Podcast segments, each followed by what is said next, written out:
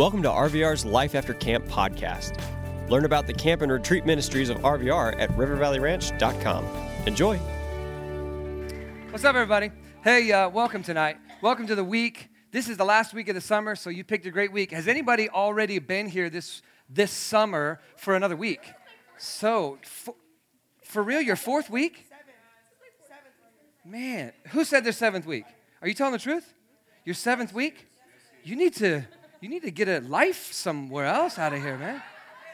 No, I'm just playing, man. I'm just playing. This is a great place to spend your summer. If, if I could spend seven weeks here, I would. I love this place. It's been a couple years since I've been to, able to hang out here, but uh, I'm really thankful to be back this week. So, the name of my church, to help Aaron out, the name of my church is called Lakewood, just like this one, Lakewood Ranch, right? So, I work at a ranch down in uh, Florida. It's not really a ranch, it's the name of, the, it's the name of our town called Lakewood Ranch. Um, and I uh, have been there my, with my wife and my three kids for just a year, but I have served in ministry with students for over 20 years. And so this feels very, very much like home. Uh, it was nice to see you guys up here hanging out, worshiping God. I love to see your proximity to what's going on. I love to see that you're close, many of you. And you know what? I also love the fact that if you just didn't feel like that tonight, that you were honest with yourself, honest with God, and you just kind of took it to chill. So that's not so bad either. I sat back in that chair, but I'll tell you what, this band, what's the name of the, what's the name of our group? man, they got me up going. Like when, when, they were, when they were leading us to worship, I couldn't help but just lift my heart, my song, and my voice, and my hands at times to God in praise because He's worthy of that. I just want you to know this this week, okay? You will hear a consistent theme from me this week in the very short amount of time each night that we'll get to speak to you. And that theme is this I love the God of this book. I love Him. And I'm confident with all my heart that He loves me back. And I believe that you deserve to know that. The reason I flew up here from Florida today, the reason I would take an opportunity to spend in front of you, we don't know each other. I hope we get to know each other this week. In fact, I'll give you a little challenge, okay? Sometime this week, when, when we get a chance to meet, say, tell me your name and help me, give me something that I soon won't soon forget about you so that I can remember you. Okay, so like for instance, my friend Nina, I met Nina tonight just walking in and just kind of happened this way, and she told me that she's a speed skater. She has been to the ranch. Uh, River Valley Ranch, 12 years. Give it up for Nina, even though you probably haven't met her yet. Maybe some of you have, but incredible thing. So I met a new friend tonight, and I'm hoping to meet some more throughout the course of this week. I'll be hanging around with some of you, and so tell me some things about you that you will I will not soon forget. I'll tell you something about me, okay? Um, I can swallow my tongue. There you go. I'll show you if we get a chance to talk, okay? Uh, let me introduce you to the, the four most important people in my life, though. I think we got a picture up here. Yeah, look at these beautiful people right here. So um, that's me in the pink shirt. Don't judge. Don't judge. Right? It's a good color, right? Okay, thank you. Thank you. Okay, so that's me right there. This is my family. So straight in front of me is not just the most beautiful on the outside person you will ever meet, but the most beautiful on the outside and inside person you will ever meet. That is my wife. Her name is Summer, and she is just my greatest joy. I've been married to her for over 22 years. And listen, young men, this is possible.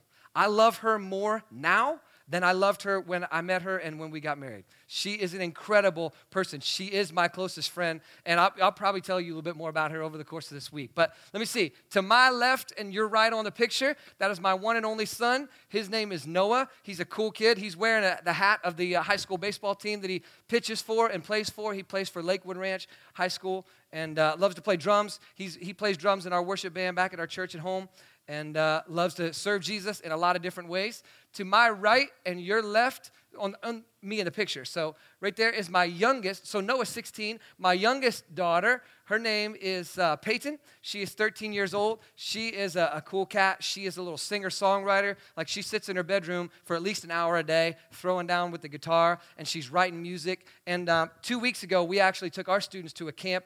22 different acts joined this uh, talent contest, and she, yes, she won it with her singer songwriter. So I got a little video. If you want to and you want to take a minute sometime this week, I'll show you about 30 seconds of that as long as it doesn't bore you. But it's her own song and it's pretty good stuff. Um, she's 13. My oldest daughter, uh, let me see, who did I meet that I said that uh, you just, was it Alicia? Where's Alicia right here? Alicia, are you in here? Uh, that I met you. Ooh. Oh, hi, Alicia. I did not meet you. No. I met another young lady. She had glasses on, and when we were walking in, I said, You reminded me of Peyton.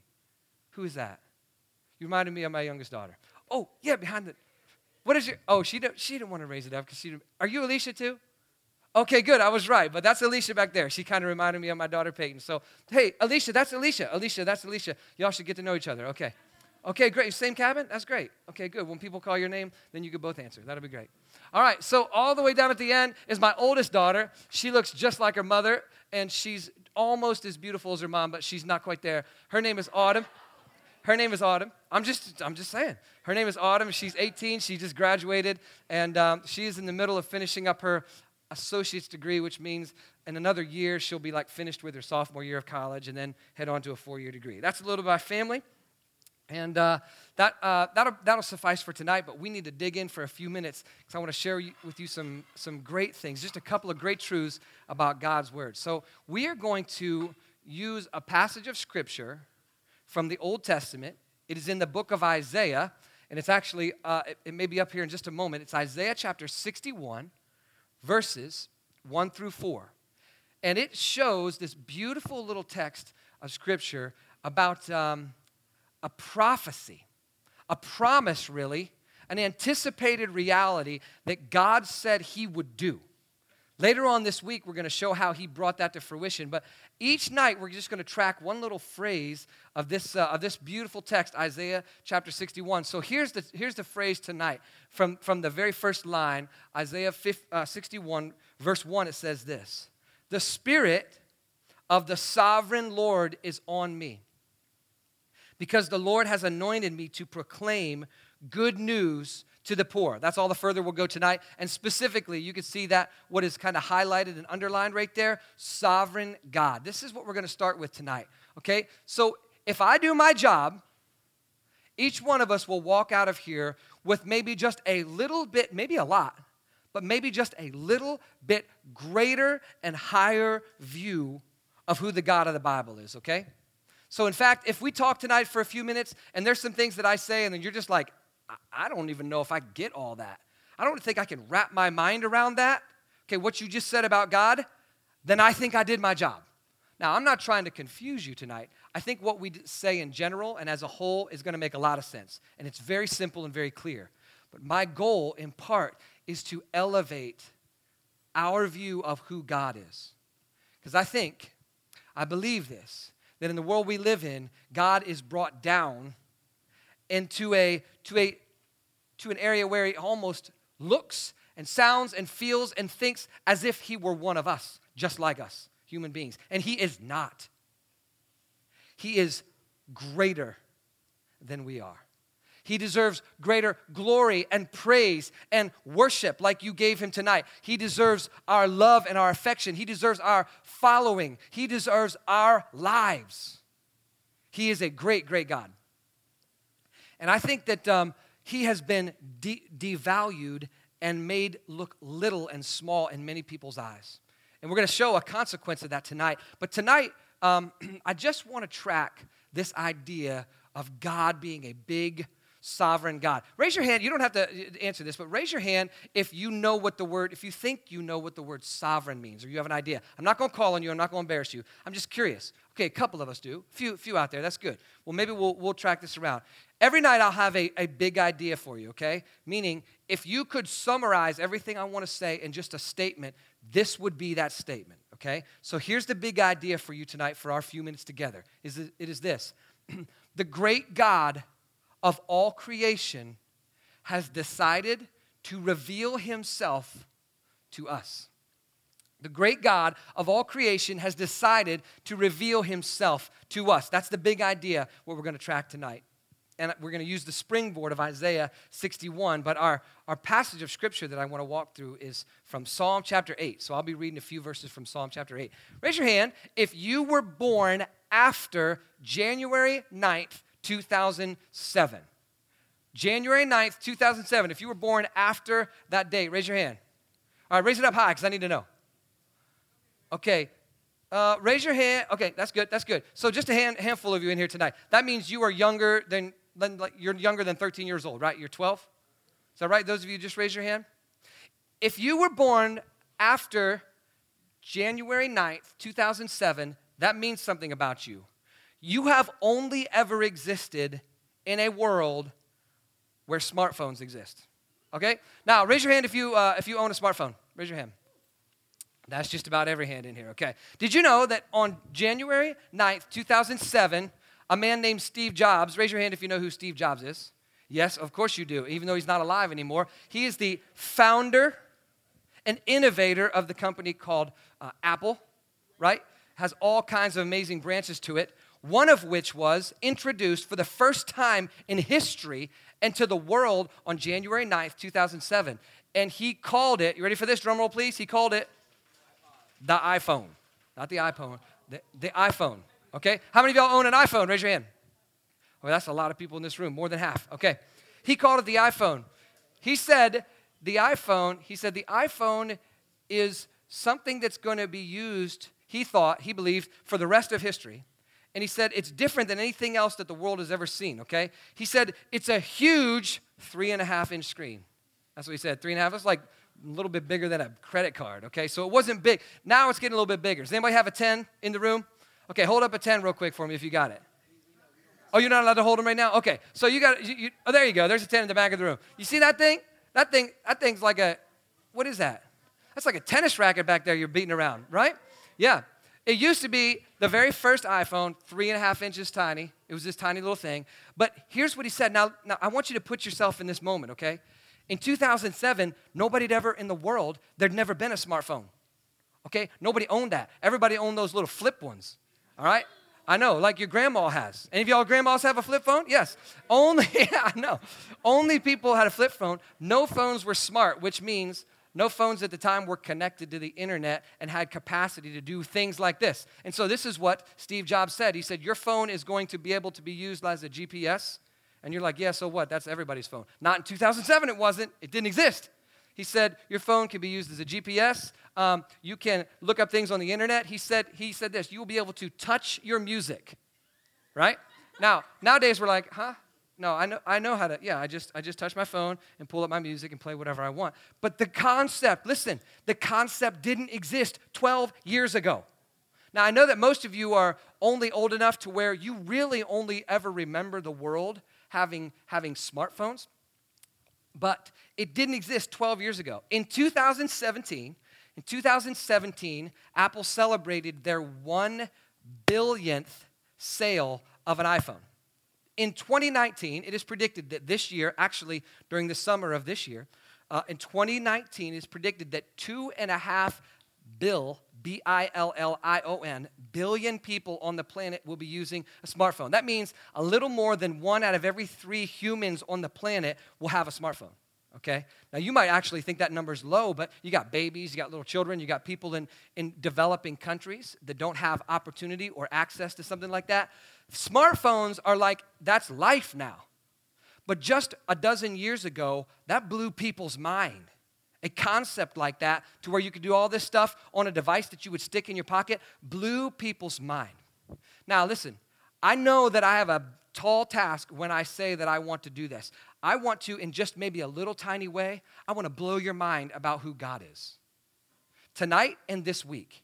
Because I think some of you might have an idea or a perception about who God is, and I think that you don't quite maybe really know. I don't think I know, have grasped to myself who God is. But will you give it an opportunity in just a few minutes that each night that I'll speak to you?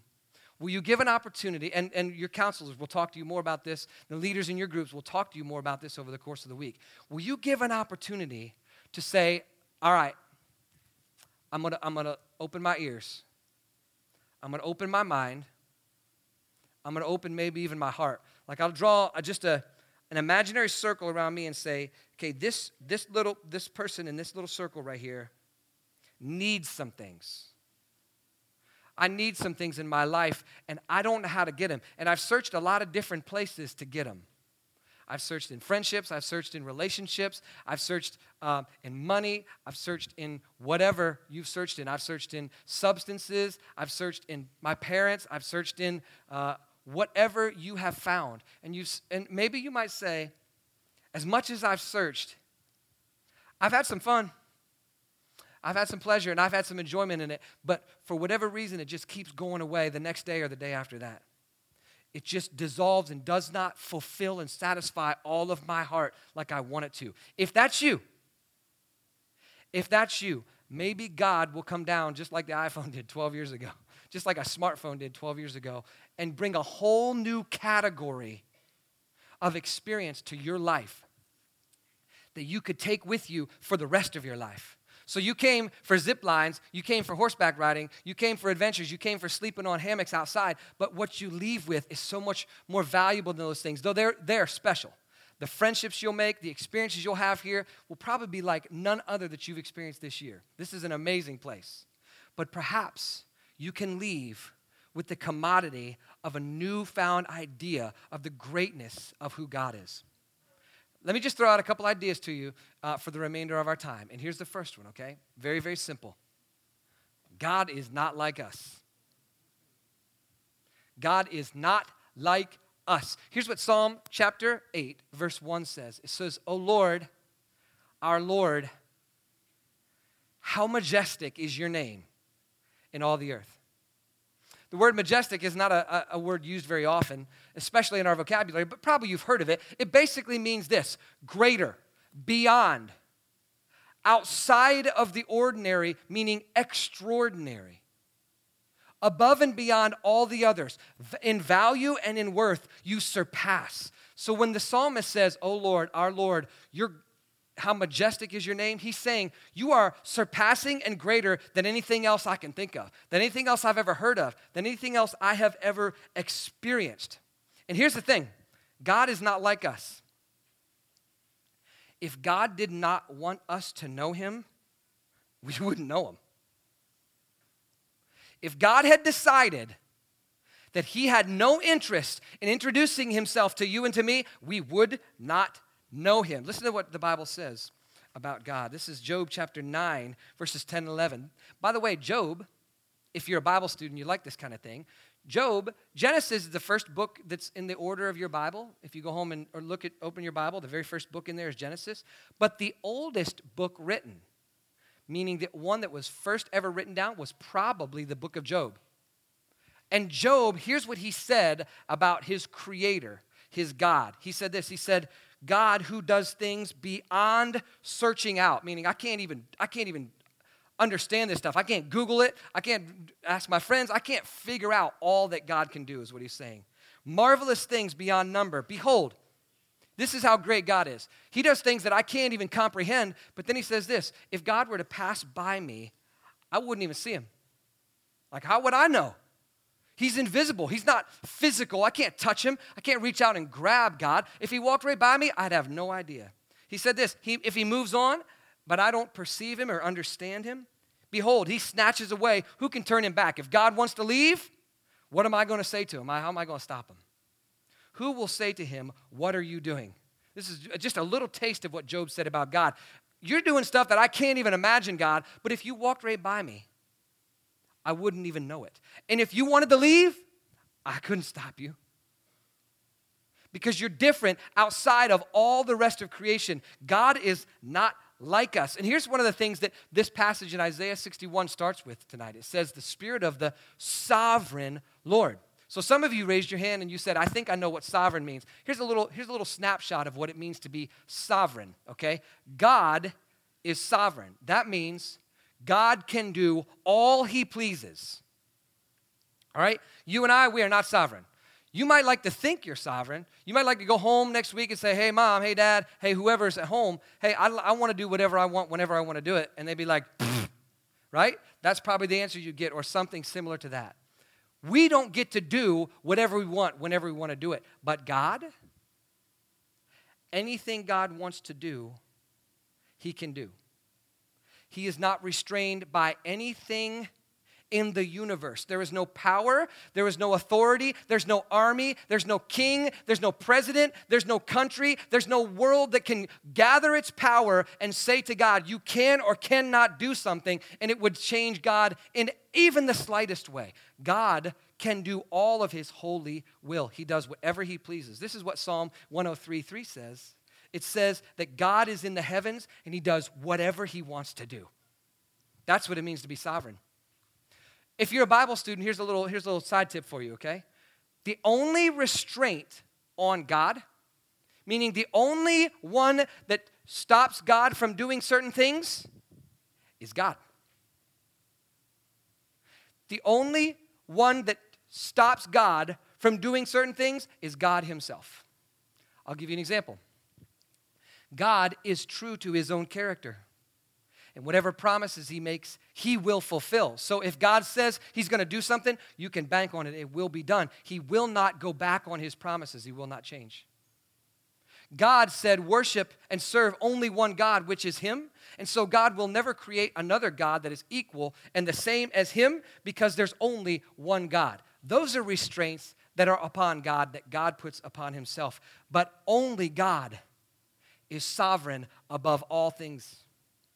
And here's the thing if God didn't want us to know, know Him, we wouldn't know Him. We would have no way to do it. But God has been kind and shown us Himself.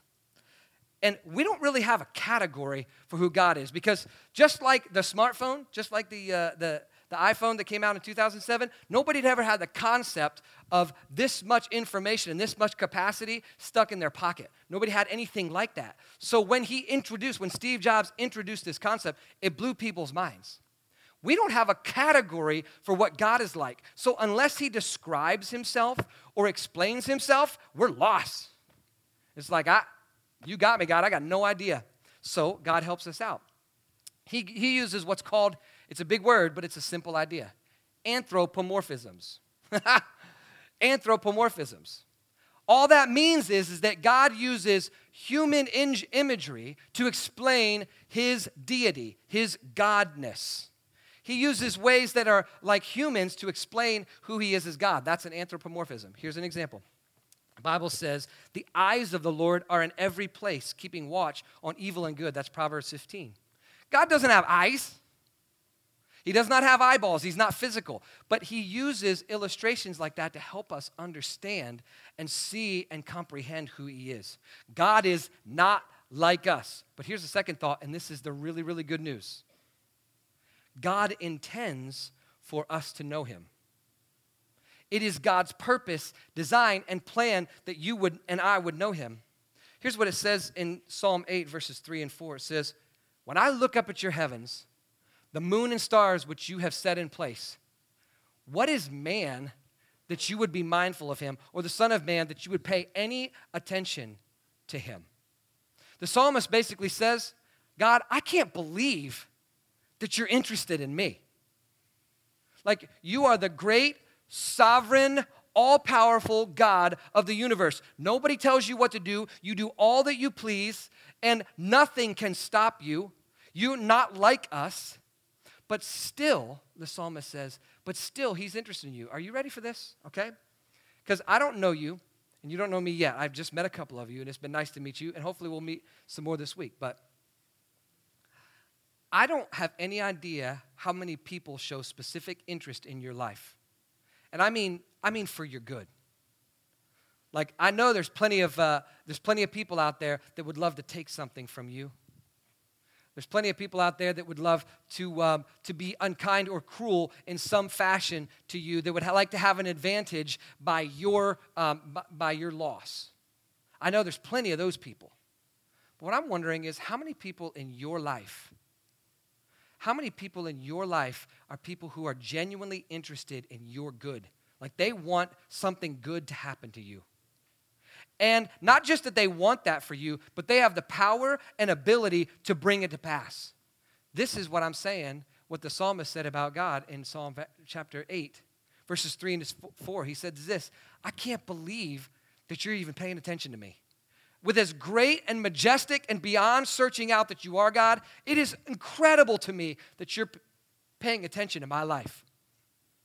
So here's a promise from God's word, and I'm speaking it to you, friend. God intends to know you. All the stuff going on in your life, all the hurts going on in your life, maybe all the isolation, alienation, loneliness that you feel, or hurt that you feel, or whatever it is that you, your life has experienced, God knows it and He wants to know you more. He intends to know you. God revealed Himself. The way He, he showed that He wants to know us is He showed Himself off.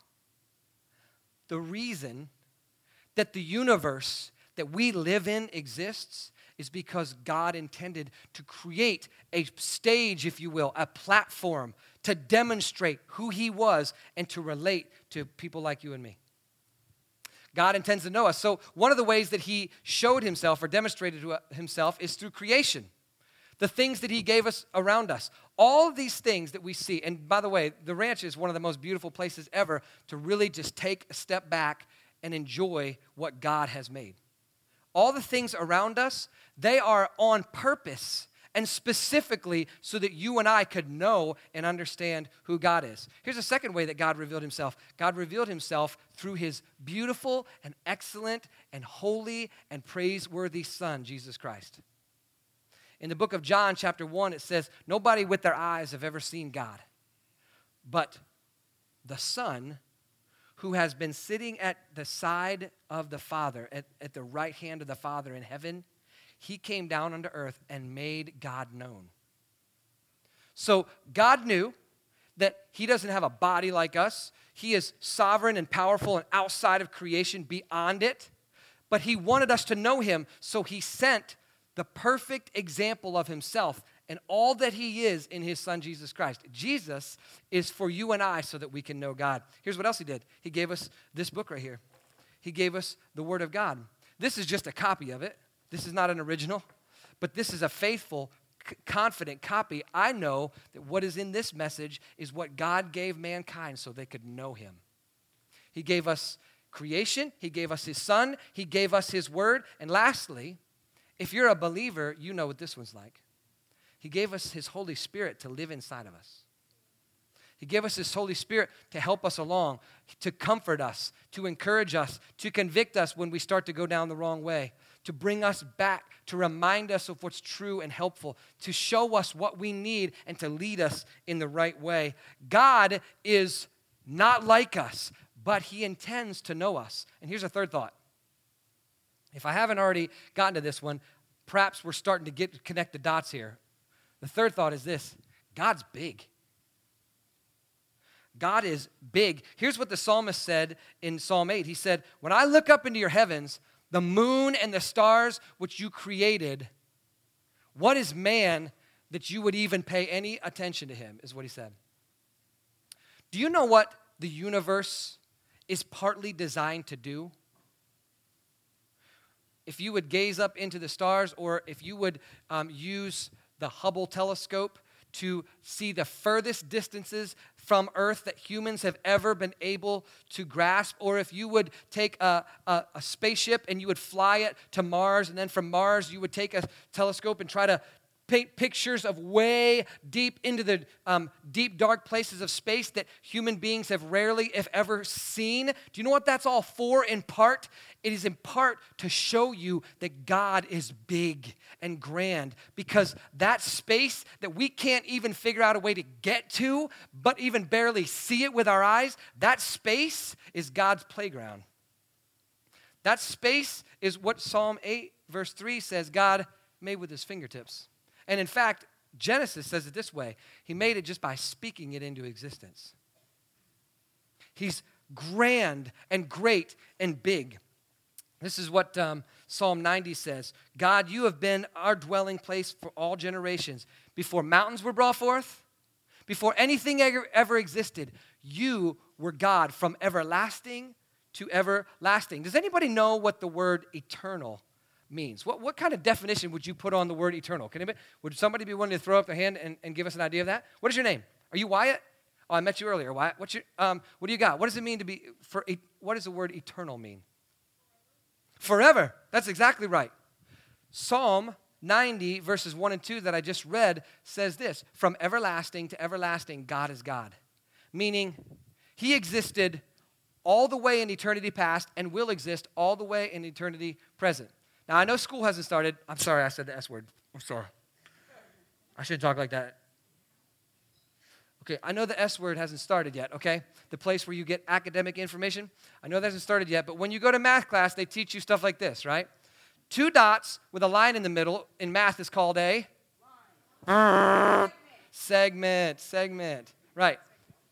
Two dots, a dot at one end, line in the middle to the other dot, and then an arrow going that way. What's that called? A ray. Right, right, ray. Okay?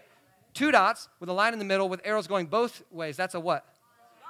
That's a line. That's a line. Where does a line end? Okay. See, you guys are killing it. Man, the, the, the, the scholastic environment in the state of Maryland must be really high. Great job. Man, they're teaching you guys good. You guys good. So, you and I are a segment. We got a starting point, we got an ending point, and it's the same for every human being in history. God, on the other hand, is a line. There is no end, there's no beginning to him, there is no ending to him. He is eternal. God is not contained inside of creation.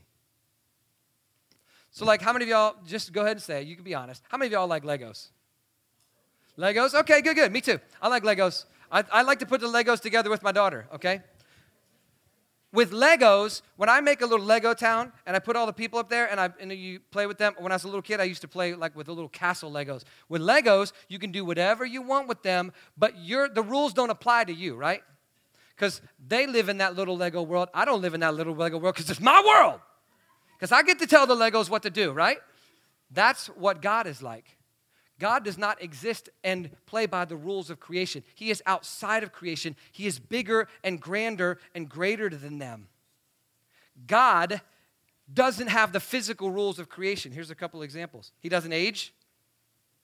He doesn't have a physical body like you and me. He doesn't change. Gravity has no effect on God. God never waits for anything.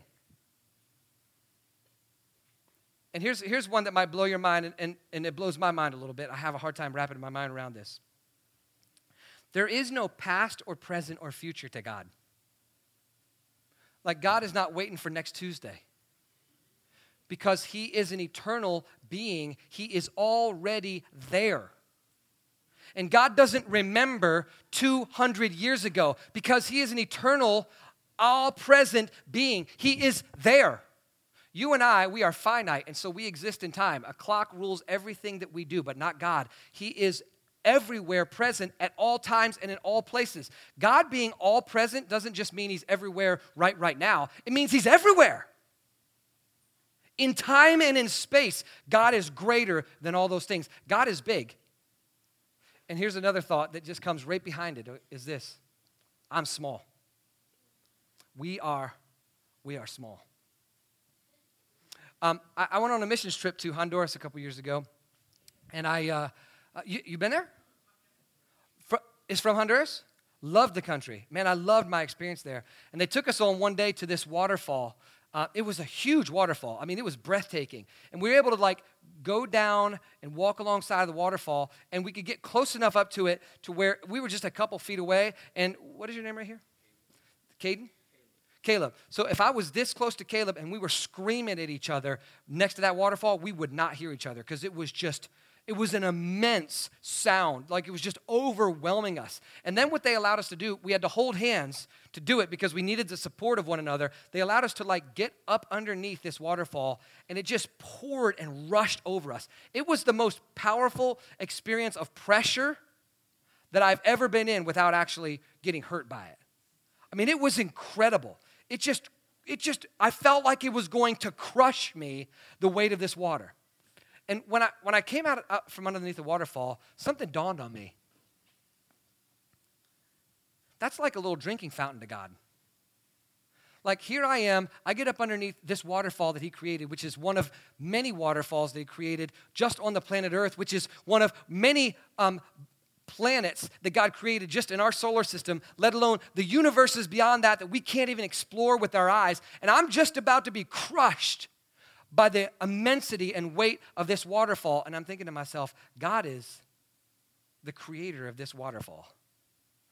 And all of a sudden, like the scale in my mind between the smallness of me and the greatness of God came into like laser focus. This is a major problem with our hearts when we don't take time to consider and, and respect and be aware of the greatness of God, you know what happens? We start to think that we're like Him. We start to think that we start to think that we are Him.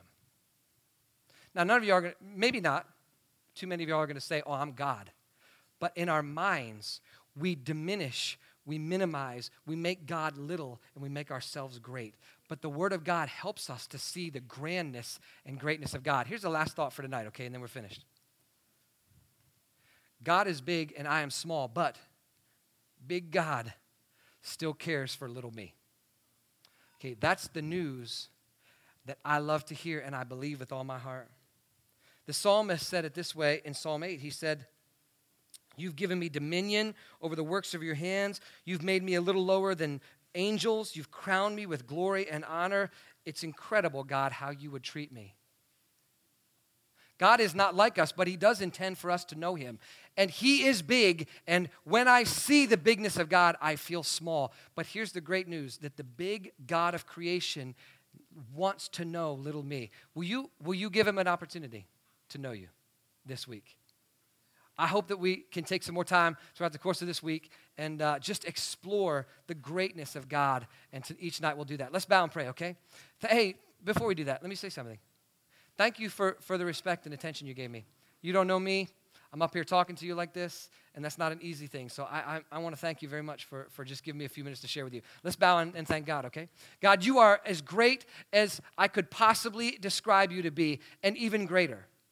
But we want to grasp who you are and the fact that you still want to know us. You, big God, still care for little me. Praise you for that. Help us to realize that and to just with our minds and with our hearts to take hold of that just a little bit this week. For your glory and for our good, we thank you in Jesus' name. Amen. Hey, God bless, guys. We hope you enjoyed listening to this Life After Camp episode. Discover all of the year round adventures at RVR and find out how you can support our ministry at rivervalleyranch.com. Thanks.